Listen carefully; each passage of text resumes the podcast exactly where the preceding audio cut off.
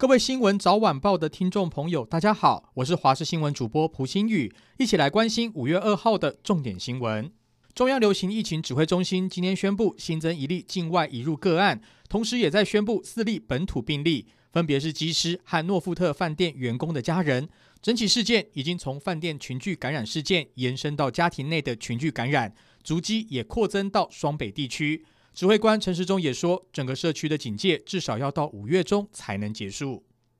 国际疫情，印度一号统计新增超过四十万例确诊，状况相当严峻。当地工作的台湾人也躲不过，有一名四十九岁的台籍干部更不幸病逝。在古尔冈，有八名台籍干部曾经接种过中国的科兴疫苗，但还是有五人染疫。印度目前至少有十一名台湾人染疫。而印度的各大医院依旧面临氧气短缺的困境。面对印度医疗系统的庞大压力，国际社会也持续给予支援。松山分局监视器疑云，台北市警察局局长陈家昌下午亲上火线召开记者会，公布遭删除的九十六秒监视器画面之外，还拿出松山分局中轮所前许姓所长的声明书，澄清没有任何关说，表示是正副所长为了顾及同事和警察形象才决定删除画面。但外界仍然质疑黑衣人士冲进派出所砸场，长官都说不知情，是否有推卸责任的可能性？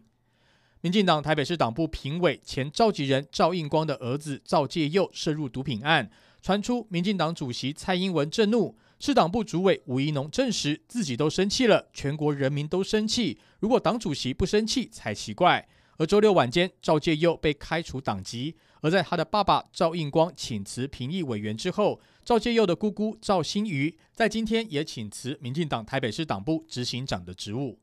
经济议题，晶片缺货潮到底何时才有解？台积电董事长刘德音接受美国媒体专访时透露，台积电在六月底就能赶上客户的最低要求，也就是说，积压已久的台积电车用晶片订单有望在六月得到缓解。不过，对于外界认为晶片缺货潮是因为半导体产地集中在亚洲，刘德英则说，缺货是因为疫情导致需求提高，跟产地没有关系。而分析师也说，车用晶片占台湾晶圆双雄产能并没有很高，这时候抛出供货愿景，更多可能是向车厂释出善意讯息。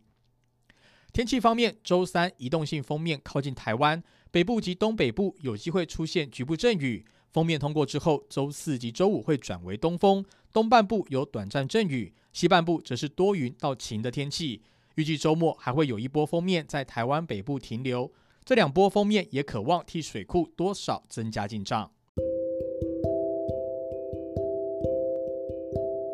以上就是这一节新闻内容，非常感谢您的收听，我们下次再会。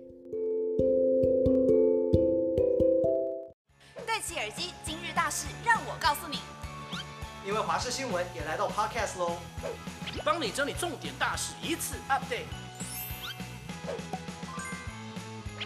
赶快来订阅新闻早晚报，不要忘记哦。